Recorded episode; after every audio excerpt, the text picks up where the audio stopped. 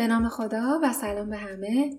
بنده دکتر نیلفر شریفیان هستم رزیدنت روانپزشکی دانشگاه علوم پزشکی تهران و شما شنونده پادکست معمای روان هستید پادکستی که توش من داستانهایی در مورد بیماری اعصاب و روان میگم و توضیحاتی میدم که شاید برای هممون مفید باشه.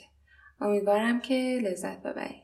الان هم با قسمت سوم از سریال پادکستی شش گلوله در خدمتتون هستم. همونطور که قبلا گفتم این سریال پادکستی مناسب بچه ها و افراد حساس نیست. توی قسمت قبلی گفتیم که بعد از کشته شدن جان لنون در واقع عضو مهم از گروه موسیقی د بیتلز بود جان هینچلی خیلی متاثر میشه و یه نوار کاستی توی خانه پدر مادرش ضبط می‌کنه که توش برمیگرده راجع به مرگ جان لنون صحبت می‌کنه و اینکه تنها درگیری ذهنیش الان جودیه و هر کاری که سال 1981 انجام بده به خاطر جودی فاستره.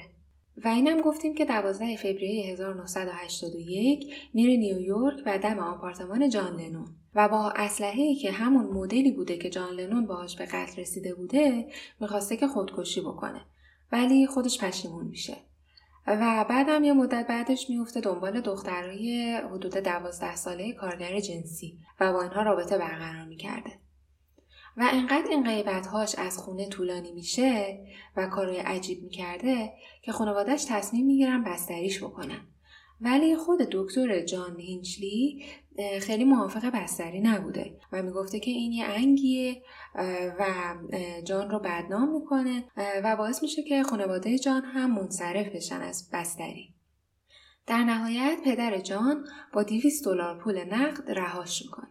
جان هم دوباره برمیگرده نیوهاون هی برای جودی نامه مینوشته دوباره باهاش تلفنی صحبت می‌کنه ولی بعدش نقشش عوض میشه. و میره واشنگتن و تاریخ سی مارچ یه نامه‌ای برای جودی می نویسه و بعدش هم اقدام می‌کنه به ترور و زخمی کردن رئیس جمهور رونالد ریگان و سه تا از همراه های رئیس جمهور که توضیح دادیم چه اتفاقاتی براشون میافته. و خود جان هم دستگیر میشه و اول برده میشه دپارتمان پلیس و بعد هم اف بی آی. اونجا با خانوادهش تماس می‌گیره و گفتیم که خانوادهش هم اتفاقا خیلی حامی و supportive بودن. پدرش برمیگرده میگه که ما از تو حمایت می‌کنیم و میفته دنبال پیدا کردن وکلای خیلی خوب. نکته دیگه این که مامورای فدرال اتاق هتل جان که شب قبل از ترور اونجا اقامت داشته و زیر زمین خونه والدین جان رو کاملا بررسی می‌کنن و یه سری کتاب پیدا می‌کنن و گفتیم که توشون یه کتابی بوده به اسم The Fox is Crazy Too یعنی روباه هم دیوان است که این کتاب مهمیه. حالا تو این قسمت می‌خوایم بگیم که اصلا این کتاب راجع به چی هستش و توضیح بدیم که توی دادگاه جان چه اتفاقی میفته و بعدش مسائلی برای جان پیش میاد.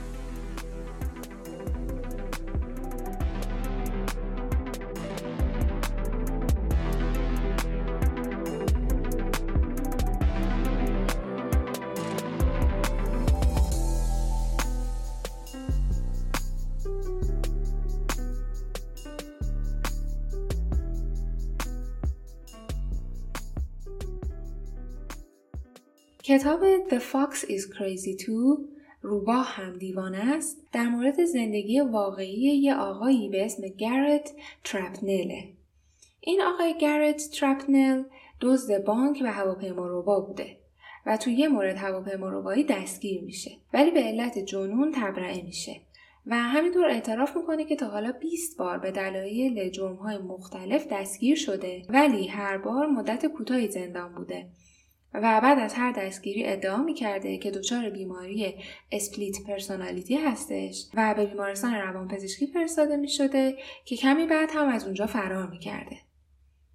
بعدا خودش اعتراف کرده که این ادعای بیماری split personality یک کلک بزرگ بوده و خلاصه همه رو سر کار گذاشته بوده و هر کار می‌خواسته می‌کرده دیگه بعدم می‌گفته من این مریضی رو دارم این قضیه هم مال سال 1960 1970 اون طرف است. حالا توضیح بدیم که اصلا این split personality که ایشون پیرهن آسمونش می‌کرده این اصلا جریانش چیه؟ این بیماری split personality در واقع اسم دیگهش dissociative identity disorder ه DID که یعنی در واقع فرد چندین شخصیت مجزا داره و هر کدوم از این شخصیت ها افکار و عملکردها و رفتارهای مخصوص خودشونو دارن که از بقیه شخصیت ها متفاوتن. شخصیت اولیه‌ای که فرد داشته اون هویت اولیهش ممکنه که حفظ بشه و مثلا وقتی اسمش رو صدا می‌کنی جواب بده ولی معمولا این شخصیت اولیه خیلی پسیو و منفعل میشه و در واقع کنترل اوضاع رو از دست میده. و فرد ممکنه حتی آگاه نباشه که شخصیت های مختلفی رو داره بروز میده. ولی این شخصیت های مختلف هر کدومشون حتی اسم و سن و جنسیت و خلق و خو و حافظه و حتی لحن و کلمات خاص خودشونو دارن. یعنی کلا انگار که آدمای مختلفی دارن توی این توی بدن این فرد زندگی می‌کنن. قشنگ همچین حالتیه. ممکنه مثلا یکیشون یه دختر بچه باشه یکیشون یه مرد مسن. در این حد یعنی ممکنه که متفاوت باشن.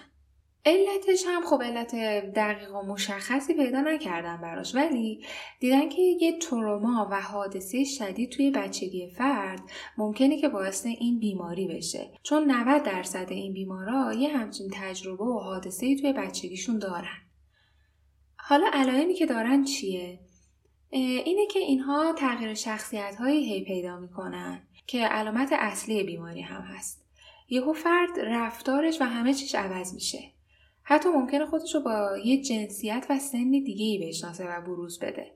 مثلا اگه مرده یهو شروع بکنه مثل یه دختر بچه حرف زدن و فکر کردن حتی کلماتش هم بچگونه بشه و کلا رفتارش عوض بشه. البته خب این موارد خیلی واضحشه دیگه. ممکنه که توی مواردی انقدر هم شدید نباشه. مثلا فقط رفتار فرد تغییر کنه. یهو مثلا پرخاشگر بشه یا یهو یه آدم مضطربی بشه. که البته این پرخاشگری و استراب از اون حالت طبیعی که برای هر کسی ممکنه پیش بیاد متفاوته. منظورم اینه که رفتار کلی و شخصیت فرد دچار یک تغییر ناگهانی بشه. و یا مثلا شروع بکنه سیگار کشیدن در حالی که اصلا قبلا سیگاری نبوده.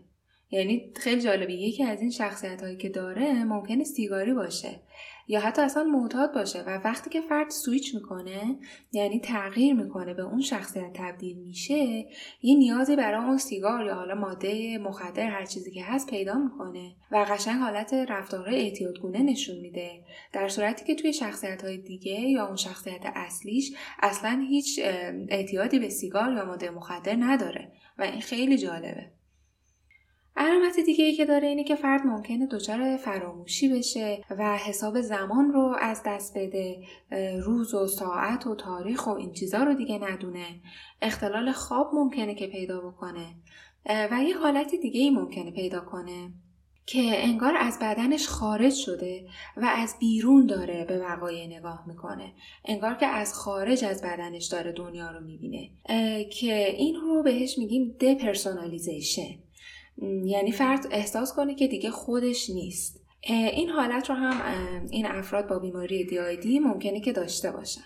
کسایی که این بیماری رو دارن همینطور ریسک بالایی وجود داره که به خودشون آسیب بزنن و یا دست به خودکشی بزنن که تو 70 درصد مواقع این کار رو هم انجام میدن. که رقم خیلی بالایی هم هست ولی خب واقعا بیماری عجیب و سختیه دیگه. درمان این بیماری هم خیلی سخت و طولانیه و یه ترکیبی از روان درمانی و دارو درمانی نیاز داره. ولی خب معمولا خیلی خوب به درمان جواب نمیدن. یه فیلمی هم حالا بهتون معرفی بکنم راجع به همین بیماری. فیلم اسپلیت که خب خود کلمه اسپلیت احتمالا از این split personality disorder گرفته شده دیگه. اینم خیلی فیلم جالبیه که این شخصیت های مختلف رو نشون میده که یه فرد چجوری ممکنه بین این شخصیت های مختلف سویچ بکنه یا تغییر شخصیت بده. یه فیلم معروف هم که دیگه احتمالا خودتون دیدین فیلم Fight Club که اون هم باز به همین dissociative identity disorder یا همین اختلال چند شخصیتی اشاره داره. خب حالا برگردیم سر داستان خودمون. داشتیم می‌گفتیم که تو کتابایی که جان هینکلی توی زیرزمین خونه والدینش داشت یه کتابی بود به اسم The Fox is Crazy Too که در مورد آقای گارت ترپنل بود که ایشون هی می‌رفته بانک می‌زده هواپیما روبایی می‌کرده و از این جور کارا. و هر بار می‌گفته که دچار بیماری split personality هستش که توضیح دادیم چیه. و هر بار هم تبرئه می‌شده. و اینکه حالا جان هینچلی این کتاب رو داشته و خونده بوده یه مقدار آدم رو به شک میندازه که آیا مثلا می‌خواسته که این جرم هایی که انجام داده رو با همچین ادعایی ازشون تبرئه بشه؟ آیا مثلا از قصد بوده یا طور دیگه بوده؟ خلاصه که مامورای فدرال تا می‌تونستن مدرک جمع می‌کنن ولی یه چیزی رو از قلم میندازن مادر جان چند روز بعد که داشته تخت جان رو مرتب می‌کرده یه برگه کاغذ بین تخت و دیوار پیدا می‌کنه که جان توش اینطوری نوشته بوده. امروز اخبار رو خوندم. وای نه جان لنون مرده و مردم هنوز دارن میخندن و رویا بافی می‌کنن و زندگی می‌کنن. کمدین جوک میگه و مردم میخندن. باید جالب باشه ولی من حتی لبخند هم نمی‌تونم بزنم. جان لنون مرده. هفتاد و پنج هزار نفر با مغزهاشون مسابقات فوتبال خیلی مهم رو نگاه می‌کنن. جالبه هیجان انگیز نیست؟ نه نه اصلا. چون یه مردی تاریخ 8 دسامبر 1980 مرده و دیگه هیچ وقت هیچ چیز مثل سابق نمیشه. من برای یک هفته کامل بعد از ترور جان لنون مثل یه بچه مریض گریه کردم. چیزی که متوجه نمیشم اینه که مردم دیگه چجوری دارن به زندگیشون ادامه میدن. دیگه فایدهش چیه؟ توی آمریکا قهرمانها رو انگار باید کشت. انگار باید به بودها و الگوها از پشت تیر زد. توفنگ ها چیزهای کوچولوی ترتمیزی هن مگه نه؟ می‌تونن با نیروی اندکی یه فرد فوقالعاده رو بکشن. ولی راجبش چیزی به NRA نگو. حالا تو پرانتز NRA چیه؟ NRA در واقع مخفف National Rifle Association of America. یه گروهیه که اینها موافق استفاده از اسلحه توی آمریکا هستن. اگه خیلی ساده بخوام بگم. جان در ادامه نوشته جان لنون چند هفته پیش مرد و من هم مردم. بنگ بنگ همه مردیم. زمین دیوانه علکی میچرخه و مردم دیوانه سرنوشتشون رو ادامه میدن. ولی در واقع اجساد متحرکن. همه مردن. رونالد ریگان ولی همیشه می‌دونه داره چیکار می‌کنه. و البته که مدافع کنترل اسلحه ها نیست. چطور می‌تونی دنیا رو بدون اسلحه بچرخونی؟ اسلحه، اسلحه. من فکر می‌کنم آدمای چارتر آرمز تو پرانتزی برند اسلحه است. خیلی باهوشن که اسلحه هایی به این کوچولویی تولید می‌کنن. که با وجود کوچیکی قادرن آدمای معروف رو بکشن. همه آدمای خونگرم آمریکایی باید کارت ولنتاین بفرستن برای کارای خوب چارتر آرمز و NRA. گفتم خونگرم یاد این افتادم که یکی از شاهدای ترور جان لنون گفت که از دهان و بدن جان لنون بعد از تیر خوردنش به طرز وحشتناک خون بیرون می‌زده. و تمام چیزی که برای ایجاد این صحنه لازم بوده یه اسلحه کوچک اسباب بازی و یه آمریکایی بوده که ماشه رو بکشه. من هم یه آمریکاییم و خیلی مفتخرم. ببینیم چند تا قهرمان و بوت رو می‌تونیم از صحنه روزگار محو کنیم. رویا تموم شده. من مردم، تو مردی، همه مردن. آمریکا مرده. دنیا مرده، جهان مرده. آیا خدا هم مرده؟ خدایی که راجبش به من گفته بودن هیچ وقت اجازه قتل جان لنون رو نمی‌داد. خدا نمرده. هیچ وقت هم از اولش زنده نبوده. این متن نامه بود که مادر جان پیدا می‌کنه و اینکه توی این نامه اشاره داشته به رئیس جمهور ریگان جالب توجهه. حالا ببینیم که توی دادگاه چه اتفاقی میافته. پدر و مادر جان در حالی که با وکلای خوب و گرونی که گرفته بودن همکاری می‌کردن و برای دادگاه آماده می‌شدن متوجه علاقه جان به جودی فاستر میشن. تا قبلش جان هیچ کاری و هیچ علامتی بروز نداده بوده به اینها که متوجه این علاقه بشن. پدر مادر جان وقتی که اینطوری متوجه داستان میشن خیلی شوکه میشن. و ژانویه 1982 هم جان یه نامه‌ای به پدر مادرش می نویسه که اگه جودی فاستر به عنوان شاهد به دادگاه اظهار نشه با وکلاش همکاری نمی‌کنه و میگه که جودی هم تو این قضیه دخیل بوده و بلده چی باید بگه. پدر جان هم یعنی جک با اینکه متوجه میشه که این خواسته پسرش کاملا نشون دهنده ناپایداری و عدم سلامت روانشه ولی انقدر نگران بوده که جان با وکیلا همکاری نکنه که تمام تلاشش رو می‌کنه تا تیم وکلای مدافع بتونن همکاری جودی فاستر رو جلب کنن. همزمان جان به خبرنگارا هم نامه می نوشته تا تصویری که ازش توی رسانه ها منتشر میشه همونی باشه که خودش دوست داره. و یه بار هم یه مصاحبه نوشتاری با یکی از رسانه ها داشته که توش نوشته بوده من می‌خوام به خانم فاستر سلام کنم و ازش یه سوال کوچیک کنم با من ازدواج می‌کنی جودی؟ روزنامه تایمز هم یه نوشته از جان منتشر می‌کنه که نوشته بوده از فرق سر تا نوک پای من مجذوب جودی فاستره. جودی ظاهری داره که دل منو برده. دیگه چی می‌تونم بگم؟ خلاصه که ایشون بیخیال جودی فاستر نمی‌شده. و چیزی که حالا به ذهن من میاد اینی که خود جودی فاستر اون موقع چه حالی داشته.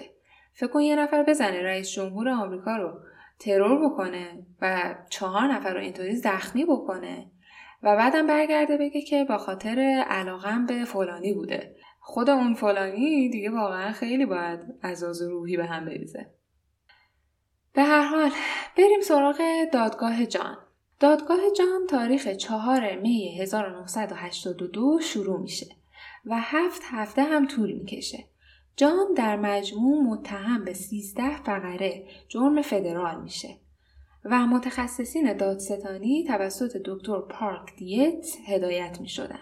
ایشون رو هم یادمونه دیگه. توی اپیزودهای قبلی هم راجبشون صحبت کردیم. همون روانپزشک دادستانی پرونده آندریا هم بود. این آقای دکتر اعتقاد داشت که جان هینچلی ابدا سایکوتیک و دچار جنون نبوده. مثل همون اعتقادی که در مورد آندریا داشت دیگه. و می‌گفته که جان یه مرد جوان لوس و سوء استفاده کننده است که کاملا قادر بوده یه همچین نقشه رو برنامه ریزی و اجرا بکنه. و به طور آگاهانه می‌دونسته که عملش غلطه. ایشون اعتقاد داشت که جان شیفته و شیدای جودی فاستر بوده ولی علاقه وسواسگونه و جنون آمیزی نداشته و آگاهانه مرتکب اون جرائم شده. و هدفش هم این بوده که به شهرت جهانی برسه مثل گروه بیتلز که تمام عمرش دنبال یه همچین شهرتی بوده. دکتر دیتز اعتقاد داشت که جان دارای اختلال شخصیت schizoid و narcissistic و اختلال dysthymic بوده ولی هیچ گونه تظاهرات psychotic و جنون آمیزی نداشته. حالا توضیح بدم که این اصطلاحاتی که ایشون به کار برده یعنی چی؟ اختلال شخصیت schizoid یعنی یه فردی که یه سری علائم داره که حالا این علامت ها چیا هستن؟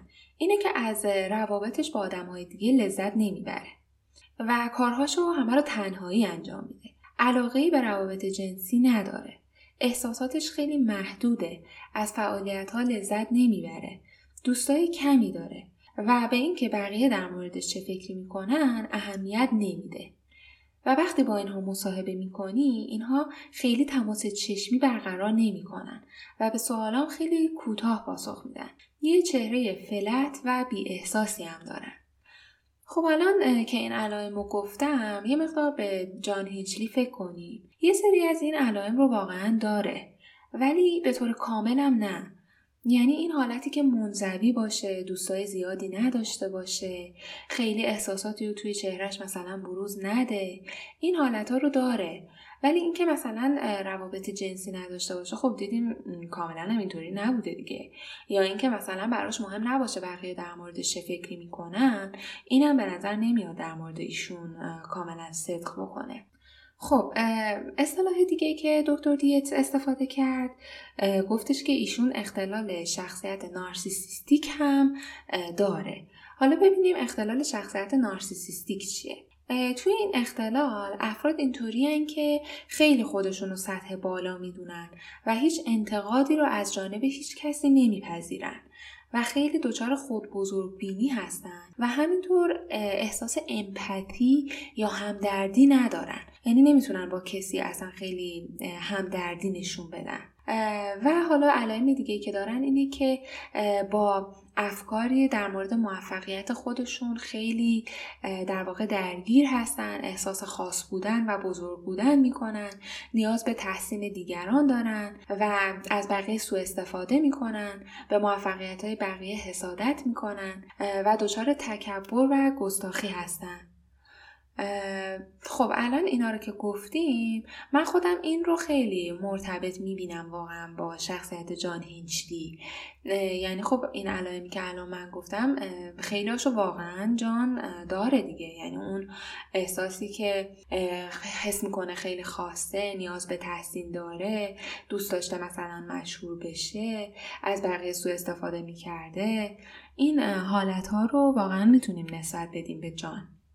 اختلال دیگه که دکتر دیت گفته اختلال دیستایمیه. حالا دیستایمی چیه؟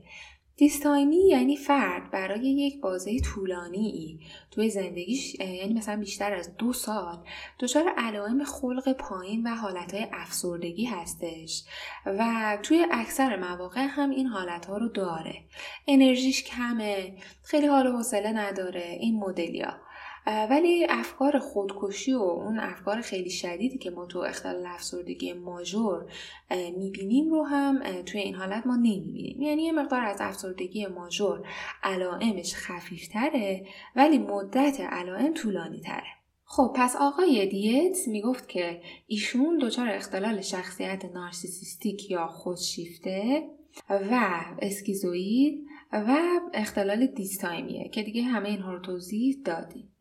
و می‌گفت که علت اصلی جرائمی که مرتکب شده همین ویژگی هاست و اینکه جان کلا یه آدم تنبل استفاده گر بوده که به دنبال شهرت بوده و پدر مادرش رو هم عاجز کرده بوده و بهشون دروغ گفته بوده و ازشون کلی پول گرفته بوده. یه خانم دکتر دیگه هم با عقیده دکتر دیتس موافق بوده. به اسم دکتر سیلی جانسون. که روانپزشک بیمارستانی بوده که جان اولش اونجا بستری میشه و توی این بیمارستان قبل از شروع دادگاهش در واقع بستری بوده. دکتر جانسون حدود 57 ساعت با جان مصاحبه می‌کنه که در مجموع از هر کس دیگه ای که درگیر این پرونده بوده چه برای دفاع چه برای حالا طرف دادستانی بیشتر بوده. ایشون شهادت میده که گرچه جان اختلال شخصیت نارسیسیستیک داشته و MDD یعنی افسردگی ماژور با افکار خودکشی داشته ولی هیچ وقت سایکوتیک نبوده. ایشون هم میگه که اختلال شخصیت نارسیسیستیک جان و علاقش به مشهور شدن باعث شده بوده که دست به چنین جرم بزرگی بزنه و این سر و صدا رو در واقع بخواد ایجاد بکنه. و بعد هم ادامه میده که به نظرش جان اسکیزوید هم بوده که توضیح دادیم یعنی چی دیگه منزوی بوده و در واقع قابلیت ارتباط برقرار کردن با بقیه خیلی نداشته و اون شرایطی که حالا توضیح دادیم. ولی از لحاظ ذهنی مسئولیت پذیری داشته به نظر این دکتر جانسون. و دلیل این کارها و این جرمها این بوده که می‌خواسته خودش رو ثابت کنه و پوز همه اونایی که ناامیدش کرده بودن رو به خاک بماله. شامل همه اون آدمایی که توی صنعت موسیقی بهش بها نداده بودن. همینطور جودی فاستر که بهش علاقه نشون نداده بود. خانوادهش که به همه تقاضاها و هوا هوسهاش پاسخ نداده بودن. با همه اینها خلاصه می‌خواسته تلافی بکنه. هم دکتر دیتز و هم این دکتر جانسون هر دو موافق بودن که هینکلی شخصیت تراویس بیکل فیلم Taxi Driver رو تحسین می‌کرده. ولی هر دوشون می‌گفتن که این تحسین کردن مثل هر آدم عادی بوده که یه هنرپیشه رو تبدیل می‌کنه به بوت خودش و تحسینش می‌کنه. نه بیشتر از اون. در واقع می‌گفتن جان اون تیکه های از شخصیت تراویز رو برداشته و تقلید کرده که ازشون لذت میبرده و باهاشون احساس نزدیکی می‌کرده. و به همین علت هم هست که جان یه رفتاری پیدا می‌کنه که تراویس احتمالا اتفاقا خیلی زننده میدیدتش. و اون هم اینکه جان واقعا با اون دختر بچه های کارگر جنسی رابطه برقرار می‌کرده و تراویس اگه واقعا یادم زنده واقعی بود احتمالا جان رو به خاطر این کارش جز لیست کسایی میذاشت که می‌خواسته بکشتشون بعدا دکتر دیتز توی دادگاه شهادت میده که علاقه شدید جان به گروه بیتلز نشون دهنده علاقه شدیدش به شهرته و شهرتی که اتفاقا کار زیادی هم نخواد. البته هیئت منصفه این شهرت طلبی رو به عنوان مسئله قابل پذیرشی که باهاش جان رو گناهکار تشخیص بدن نمی‌بینن. خب برگردیم سر دادگاه.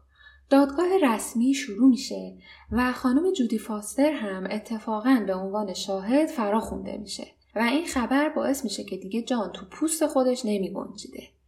به خانم جودی فاستر اجازه میدن که توی دادگاه توی اتاق بسته و در حالی که فیلم برداری می شده شهادت بده. و البته به جان هینچلی هم اجازه میدن که توی اون اتاق باشه. تاریخ سی مارچ 1982 جان در حالی که آماده می شده به دادگاه بره با هیجان به پدر مادرش اطلاع میده که قراره با جودی فاستر توی اتاق باشه و میگن به قدری هیجان زده بوده که تو ماشین پلیس به سمت دادگاه گلاب به روتون بالا میاره. ولی توی دادگاه وقتی میشنوه که جودی داره میگه هیچ ارتباطی باهاش نداره یه خودکار بیک که دم دستش بوده رو ورمی داره و پرت می‌کنه اون سمت اتاق دادگاه که از بیخ گوش جودی رد میشه و می‌خوره به وکیل جودی و شروع می‌کنه به داد زدن که بالاخره می‌گیرم جودی و انقدر پرخاشگری می‌کرده که چهار تا مامور مارشال به سختی مهارش می‌کنن. نکته ای که هست اینه که طبق این مقاله بعدا هیئت جوری یا همون هیئت منصفه وقتی که فیلم این دادگاه رو می‌دیدن این تیکه ها رو ندیدن انگار انگار کل مثلا این مسائل توی فیلم ضبط نشده بوده. حالا دیگه نمی‌دونم چرا چجوری بوده ولی خلاصه این تیکه ها رو هیئت منصفه نتونستن ببینن تو فیلم. در ادامه دادگاه سمت مدافع و سمت دادستانی تشخیصهای متفاوتی رو در مورد جان هینچلی ارائه میدن. متخصصین مدافع توسط دکتر ویلیام کارپنتر هدایت می شدن. ایشون رئیس یه مرکز تحقیقات روانپزشکی و استاد دانشگاه مریلند بود و تخصصش هم اسکیزوفرنی و تحقیقات مرتبط با اسکیزوفرنی بود. تیم مدافع میگن که جان مبتلا به نوع خاصی از اسکیزوفرنی بوده به اسم process schizophrenia. حالا یه توضیح بدم که این دسته بندی یعنی چی؟ اسکیزوفرنی رو تقسیم بندی می‌کنم به دو دسته reactive and process که اون دسته process شامل افرادی میشه که بیماریشون از سن پایین و بدون محرک و بدون عامل استرس‌زایی ایجاد شده. یعنی اینها از بچگی یه حالتهای عجیبی داشتن. توی مدرسه مشکل داشتن، مادرشون بیش از حد مراقبت می‌کرده ازشون یا از اون طرف هی تردشون می‌کرده، پدرشون تردشون می‌کرده، پرخاشگری فیزیکی دارن، به داروها خوب جواب نمیدن، پارانویا یا بدبینی شدید دارن و یه سری علائم دیگه. ولی اون دسته ریاکتیو بچگی نسبتا خوبی داشتن و عملکرد خوبی توی مدرسه داشتن. پدر و مادر پذیرا و خوشرفتاری داشتن. ولی یه عامل استرسایی یه چیزی اتفاق میفته و اینها دچار سایکوز حاد و اسکیزوفرنی میشن. ولی خب پاسخ به درمان و پاسخ به دارو توی این افراد بهتره و در مجموع اوضاعشون نسبت به اون نوع پراسس بهتره. حالا این آقای دکتر کارپنتر و تیم مدافع جان می‌گفتن که جان مبتلا به اسکیزوفرنی از نوع process هستش که البته با علائم جان هم جور در میاد یه جورایی. چون جان از بچگی منزوی بوده و رفتارش خیلی نرمال نبوده مادرش زیادی مراقبش بوده اصطلاحا لوسش می‌کرده ولی پدرش از اون طرف طردش می‌کرده. یه عامل استرس‌زای جدی و یه اتفاق خاصی هم توی بچگیش نیفتاده بوده که بیماریش رو شروع کرده باشه. و این حالتهای بیمارگونش از سن پایین و به تدریج شروع شده بوده. مثل همون حالتی که توی process schizophrenia داریم. دکتر کارپنتر باور داشت که جان به تدریج دچار افکار هذیانی شده که تحت تاثیر موقعیت خاصی تشدید شده. به خصوص دکتر کارپنتر تاکید می‌کنه که فیلم Taxi Driver ذهن آتی پذیر جان رو با افکار فانتزی زیادی پر کرده. که جان هم به این فانتزی ها چسبیده و تلاش کرده بیشتر شبیه تراویس بیکل باشه تا خودش. به نظر دکتر کارپنتر این فرایند که اکثرش هم ناخداگاه بوده به این علت اتفاق افتاده که جان از لحاظ احساسی و عاطفی ایزوله بوده و اون حس هویتش خیلی کامل شکل نگرفته بوده و بنابراین مستعد این تحت تاثیر قرار گرفتن ها بوده. سمت دادستانی تا حدی با اینکه جان از تراویس بیکل تقلید می‌کرده موافق بودن ولی نمیپذیرفتن که جان هویت خودش رو از دست داده باشه و هویت تراویس بیکل رو گرفته باشه. کارپنتر باور داشت که گرچه جان می‌تونسته نقشه بکشه و رفتارهایی طبق اون نقشه بروز بده و از لحاظ هوشی و شناختی می‌دونسته که کشتن رئیس جمهور کار غلطیه ولی از لحاظ احساسی نمی‌تونسته شرارت عملش رو درک بکنه چون انقدر افسرده بوده که اصلا اول می‌خواسته خودشو بکشه و افکار خودکشی داشته و ایشون میگه که به این خاطر و به این علت که فرایند تفکر جان دچار های مختلفی بوده نمی‌تونه از لحاظ قانونی مسئول اعمالش شناخته بشه. یه آقای دکتر دیگه هم به اسم دکتر بیر میاد و یه سری سیتی اسکن از مغز جان هیچلی نشونه هیئت منصفه میده و نشون میده که شیارهای مغز جان پهن شده. و این یافته ایه که تو افراد نرمال از هر پنجاه مرد فقط تو یکی دیده میشه.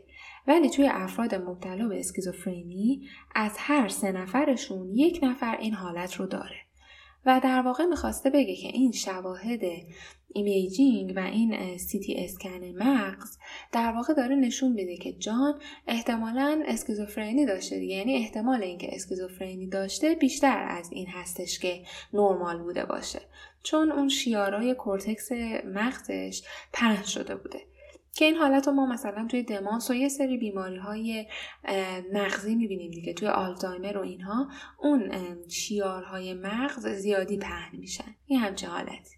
بعد از دادگاه هیئت منصفه که شامل دوازده نفر بودند که اکثرا هم تحصیلات دانشگاهی نداشتن باید با توجه به همه این شواهد گیج کننده تصمیم می گرفتن که جان برای اون سیزده جرم فدرال که گفتیم متهم شده بود بهشون گناهکار هست یا نه. در نهایت هم هیئت منصفه تصمیم می‌گیرند که جان به علت جنون گناهکار نیست. و جان برای مدت نامشخصی به بیمارستان روانپزشکی سنت الیزابت در واشنگتن فرستاده میشه تا زمانی که دادگاه و بیمارستان به این نتیجه برسن که جان دیگه برای خودش یا دیگران خطری نداره. حالا از اینجا می‌پردازیم به روزهای بستری جان توی بیمارستان سنت الیزابت که به چه شکل میگذره و چه علائمی توی این بستری داشته روند بیماریش به چه شکلی پیش میره و این مسائل رو توضیح میدیم تا یه حدی دستمون بیاد که بیماری جان چجوری پیش میره در ابتدای بستری جان از نظر خودکشی تحت مراقبت بود و تشخیص روانپزشکای این بیمارستان هم افسردگی major همراه تظاهرات psychotic و شخصیت narcissistic بود. بعد چند ماه دیگه این مراقبت از لحاظ خودکشی رو از روی می دارن. چون که به این باور رسیده بودن که افسردگی و تظاهرات psychotic و جنون آمیز جان بهبود پیدا کرده ولی اون شخصیت narcissistic و خودشیفته جان غالب شده و خیلی لذت می برده وقتی در مورد عقایدش ازش سوال می کردن. و به همه مجلات و روزنامه ها و برنامه های رادیویی و خلاصه همه رسانه های دیگه که بهش اجازه می‌دادن خودش رو به طور عمومی ابراز کنه با کمال میل جواب می‌داده. کلا توی سالهای اولیه بستریش توی این بیمارستان جان کارهای عجیب زیادی کرده. تو همون سال اول بستریش یعنی سال 1982 یه نامه ای از یه دختر نوجوان دریافت می‌کنه که طرفدارش بوده و توی این نامه به جان گفته بوده که حاضره. به جان توی قتل جودی فاستر کمک کنه. جان هم توی جواب می نویسه که یه اتوبوس بگیر و برو سمت نیوهاون جایی که جودی دانشگاه میره. و خودت بکشش. و همین راحتی. و همینطور از این دختر می‌خواد که براش یه اسلحه بفرسته که باهاش بتونه از بیمارستان فرار بکنه. که البته خب این اتفاق نمیفته قاعدتا. و همینطور جان یه نامه می نویسه به یه قاتلی که چند بار از زندان فرار کرده بوده و ازش راهنمایی می‌خواد که نقشه فرارش رو بکشه. یه کار دیگه ای که می‌کنه اینه که یه شعری می نویسه به اسم بلادی لاف عشق خونی. و این رو میفرسته برای یه مجله که چاپ هم میشه اتفاقا. و بعدا تیم حقوقی جودی فاستر به علت لحن پرخاشگرانه شعر شکایت می‌کنن که جان جودی رو تهدید کرده. و ویراستارهای اون مجله هم دیگه شعر رو چاپ نمی‌کنن و از آرشیو حذفش می‌کنن. ولی یه بریده ای از این شعر بعدا توی نیویورک تایمز چاپ میشه. که این شعر حالا این بریده در واقع از این شعر به این شکل بوده. جودی در حد مرگ از من میترسه. از چشمام خونده بوده که من نیات بدی دارم. اون نمی‌تونست پیش من بیاد. پس من بهش تجاوز کردم و کشتمش و بعد هم به خودم شلیک کردم در مجموع جان از این توجهی که بهش می شده خیلی خوشحال بوده و به یه گروه موسیقی هم به اسم دوو اجازه میده که یکی از شعراشو به عنوان lyric یکی از آهنگاشون استفاده کنن که اتفاقا آهنگ معروفی هم میشه و از رادیو بارها پخش میشه. یه حرکت دیگه ای که جان توی این سال اول بستریش می‌زنه این بوده که یه بار از station پرستاری بدون اجازه زنگ می‌زنه به واشنگتن پست و میگه که خصوصا از شلیک به جیمز بریدی خیلی احساس پشیمونی می‌کنه. توی این صحبت تلفنی جان گفته که وقتی دیدم برایدی بعد از اینکه بهش شلیک کردم روی زمین افتاده به نظرم میومد که فقط یه مانکنه. هیچ حسی در موردش نداشتم. ولی الان خیلی براش ناراحتم و احساس پشیمونی می‌کنم. یه اتفاق جالب دیگه هم میفته. اونم روز هالووین سال 1982 بوده. توی رقص هالووین بیمارستان سنت الیزابت جان با یه خانومی آشنا میشه به اسم لزلی دوو که تا 16 سال بعد ایشون میشه دوست دختر جان ولی رابطهشون هی قطع و وصل می‌شده هی در واقع به هم می‌زدن دوباره دوست می‌شدن از این مدلی ها حالا جریان این خانم لزلی دوو چی بوده ایشون 41 سالش بوده و کارمند اجتماعی سابق توی واشنگتن بوده تاریخ 18 مارچ 1982 یواشکی وارد تخت خواب دختر ده سالش شده بود و با تفنگ شکاری همسرش به پشت دخترش شلیک کرده بوده و به قتل رسوندتش.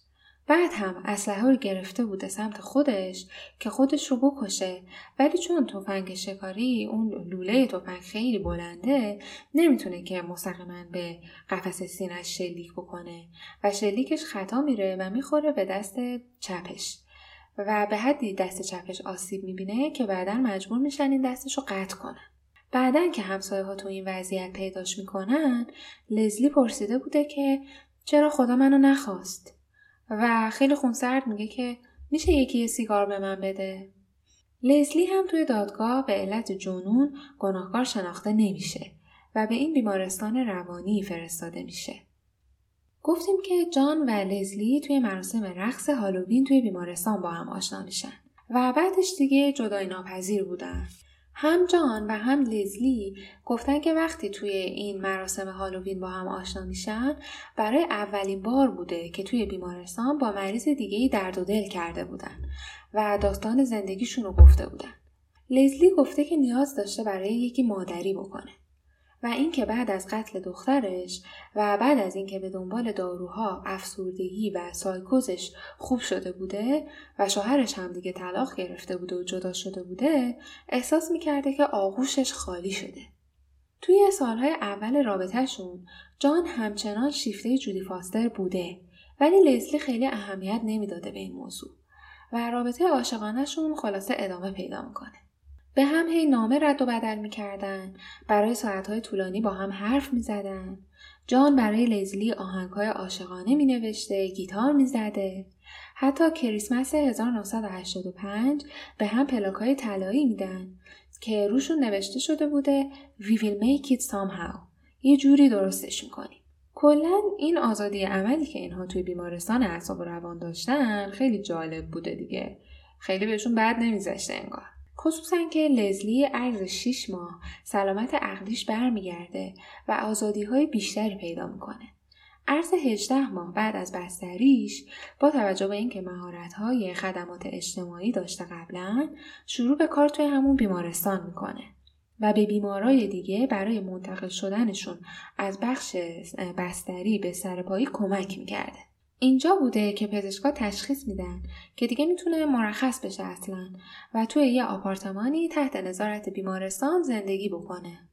لزلی به رابطش با جان ادامه میده. حتی به طور غیررسمی نامزد می‌کنه. کارکنای بیمارستان هم از این رابطه آگاه بودن ولی چون جان هنوز بستری و تحت نظر بوده خطری تو این رابطه نمی‌دیدن. سال 1983 یعنی سال دوم بستری جان یه اتفاق جالبی میفته. جان شروع می‌کنه اظهار نظرهای جالبی به مطبوعات می‌کنه. مثلا برمیگرده میگه که من موافق سفت و سخت کنترل اسلحه‌ام اگه کسی مثل من می‌تونه انقدر راحت اسلحه بخره قانون اسلحه ما یه مشکل بزرگی داره من از ائتلاف ملی منع هفتیر حمایت می‌کنم این اظهارات جان هم البته نشون دهنده همون تمایلات نارسیسیستیک و تلاشش برای جلب توجه همه به خودش هست دیگه. یه چیز دیگه هم برمیگرده میگه اونم این که من دوست دارم مردم من رو اول به عنوان شاعر بشناسن و بعد به عنوان تروریست. و خلاصه انقدر این اظهار نظرها رو ادامه میده که قاضی دستور میده که جان ممنوع مصاحبه بشه و اصلا دیگه این اظهاراتش رسانه ای نشه و پخش نشه. خب دیگه اینجا رسیدیم به پایان قسمت سوم از سریال پادکستی شش گلوله امیدوارم که تا اینجا خوشتون اومده باشه توی قسمت بعد بیشتر می‌پردازیم به سیر بستری و بیماری روانی جان و می‌بینیم که در ادامه چه اتفاقاتی براش میافته. من لینک مقاله ای که ازش استفاده کردم رو توی اطلاعات پادکست می‌ذارم. همینطور page اینستاگرام ID ش رو قرار میدم. اگه دوست دارین follow بکنین. اونجا حالا بعد از اینکه این سریال پادکست تموم بشه یه سری عکس و مطالب مربوط به این سریال رو هم قرار میدم. همینطور ایمیلم رو هم می‌ذارم. اگه نظری پیشنهادی چیزی دارین حالا یا از طریق ایمیل یا از طریق کامنت ها به من نظراتتون رو برسونید تا اپیزود بعدی ایام به کام و خدا نگهدار.